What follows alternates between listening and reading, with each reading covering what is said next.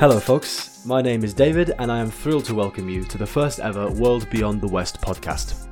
The focus for audio log number one is Vladimir Vladimirovich Putin, the Russian leader who has been in power in one position or another since 1999 and is the chief architect of Europe's biggest armed conflict since the Second World War ended in 1945.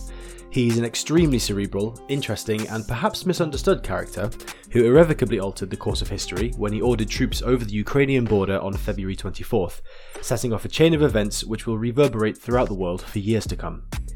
With that in mind, I wanted to explore how Russia's president became the isolated, idealistic autocrat we see today, shed some light on the factors that play into his decision making, and explain why it's most likely going to be very difficult to negotiate a peaceful end to the conflict. It is a pleasure to have you here, and I hope you enjoy the very first World Beyond the West podcast. Let's get stuck in.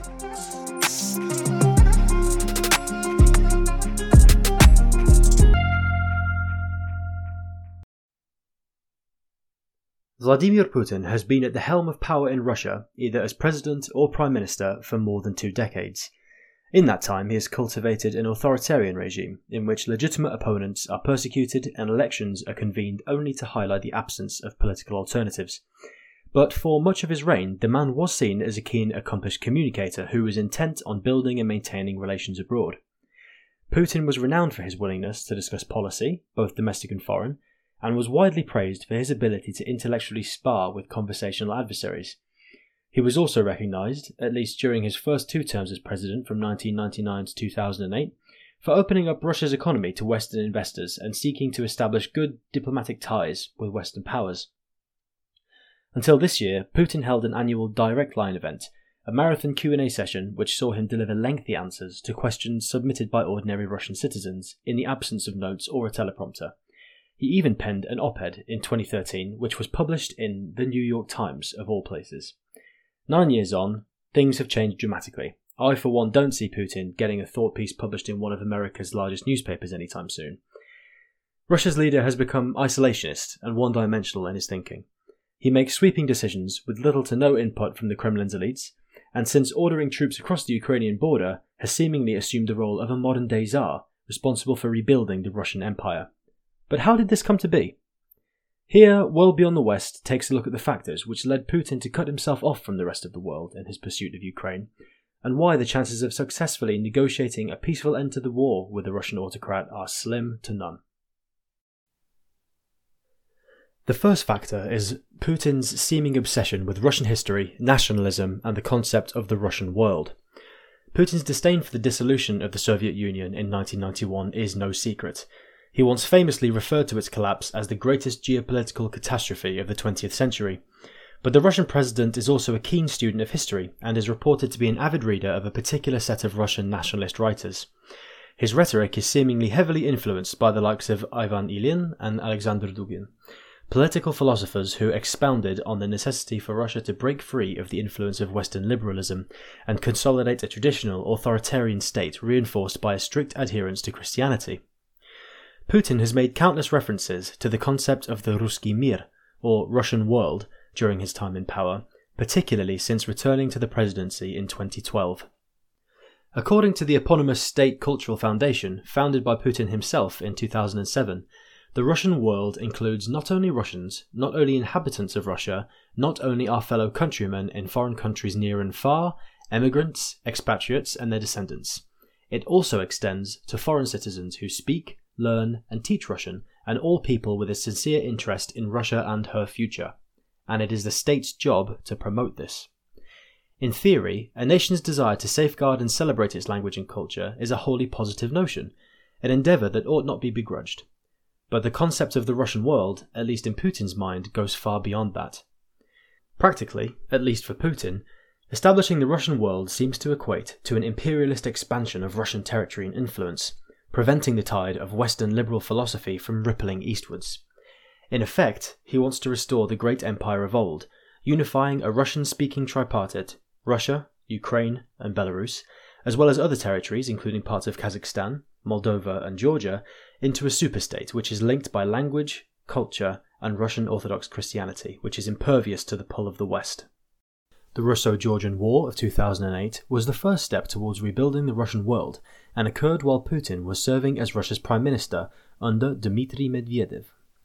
Russia effectively baited Georgia into a conflict with separatist forces in the regions of Abkhazia and South Ossetia, which gave Moscow the green light to crush Georgian troops and resulted in the Kremlin formally recognizing both territories as independent.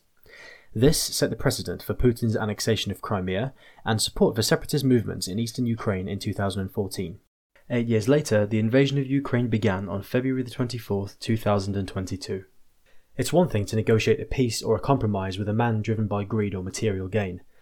A man driven by deep rooted principles and a profound belief in a greater ideal is another thing entirely. The second factor that made Putin the man he is today is his deep mistrust of the United States and NATO expansion. Putin grew up in the Soviet Union, rose through the ranks of the KGB during the height of the Cold War, and was trained in the art of secret keeping, subversion, and compromat.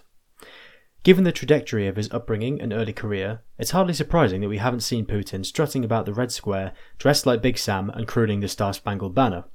But in the early days of his presidency, there were high points in Moscow's relationship with the US. In the wake of the 9 11 attacks on the World Trade Center in 2001, Putin and then US President George W. Bush spoke of a new relationship for the 21st century, founded on commitment to the values of democracy, the free market, and the rule of law, which at the time was lauded as a major milestone for post Cold War bilateral relations. And the relationship got off to a good start too. Less than a year after 9 11, Putin and Bush pledged to form a united front against terror, while US and Russian energy bosses convened for a joint summit in Houston, Texas, to identify barriers preventing investment and develop new business partnerships. There was even the creation of the NATO Russia Council, which aimed to facilitate Moscow's interactions with the security bloc and help the parties work together on nuclear non proliferation and military cooperation. Yet, despite this promise, the relationship turned sour as the US set about demonstrating its apparent lack of understanding, or perhaps plain disregard, for Putin's security concerns and distaste for what the Kremlin saw as its penchant for regime change and the imposition of democracy. America's invasion of Iraq in 2003 was a source of great alarm for Putin.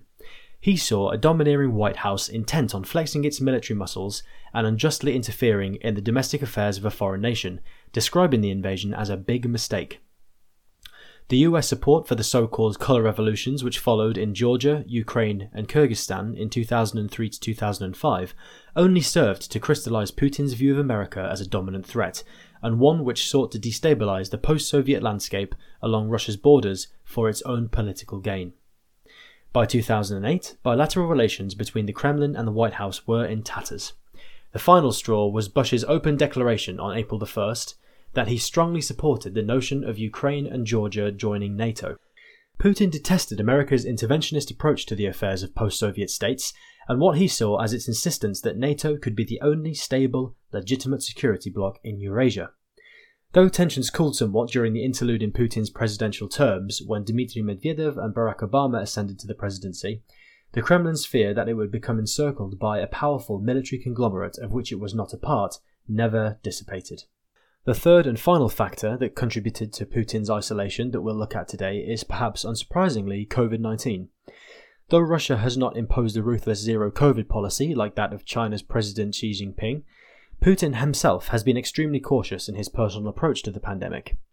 He has, for the most part, locked himself away in any one of his sprawling personal residences, and anyone who wants to see him is subject to constant testing and quarantines prior to meeting. When he has stepped into the same room with other individuals, particularly foreign leaders, he has gone to great lengths, literally, to remain distant, often via a giant table which serves a symbolic purpose as much as it does a physical one. Now, at age 70, and with speculation mounting over his declining health, the Russian president has seemingly doubled down and is scarcely seen in public. Fiona Hill, a former presidential advisor on Russia in the Bush, Obama, and Trump administrations, concluded that Putin's enduring isolation has likely hardened his views, made it more difficult for his entourage to deliver a wide breadth of intelligence to him, and she also suggested that the Russian president could well be seeking and gathering information himself, which simply fits into his worldview and framework. Such imposed seclusion can only exacerbate the rigidity in Putin's thinking, eliminating what little chance he had of hearing opinions that challenge his own and those shared by his ideologues and yes men.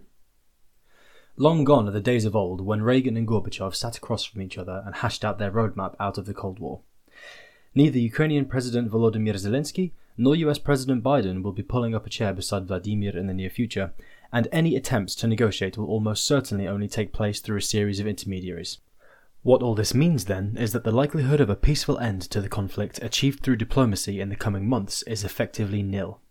Of course, not all wars end with a total devastation and unconditional surrender of one side or the other, but a Centre for Strategic and International Studies analysis of conflict resolution data since World War II found that only 24% of interstate wars like Ukraine that lasted between one month and one year end in a negotiated ceasefire.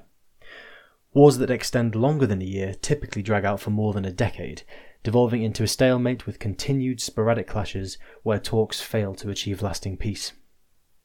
Putin's so called special military operation in Ukraine is well into its ninth month already, and with no signs of a ceasefire on the horizon, I fear the Russian president will continue to wage war for a long time to come. And that's a wrap, ladies and gentlemen. The very first World Beyond the West podcast is in the bank. Uh, I'd like to make a quick apology actually for the audio quality. Uh, annoyingly, I had to record this one on the move, so the tone and the background noise was a bit inconsistent. Uh, fortunately, it will be nice and cozy behind the mic for upcoming episodes, so your ears will be treated more delicately moving forward.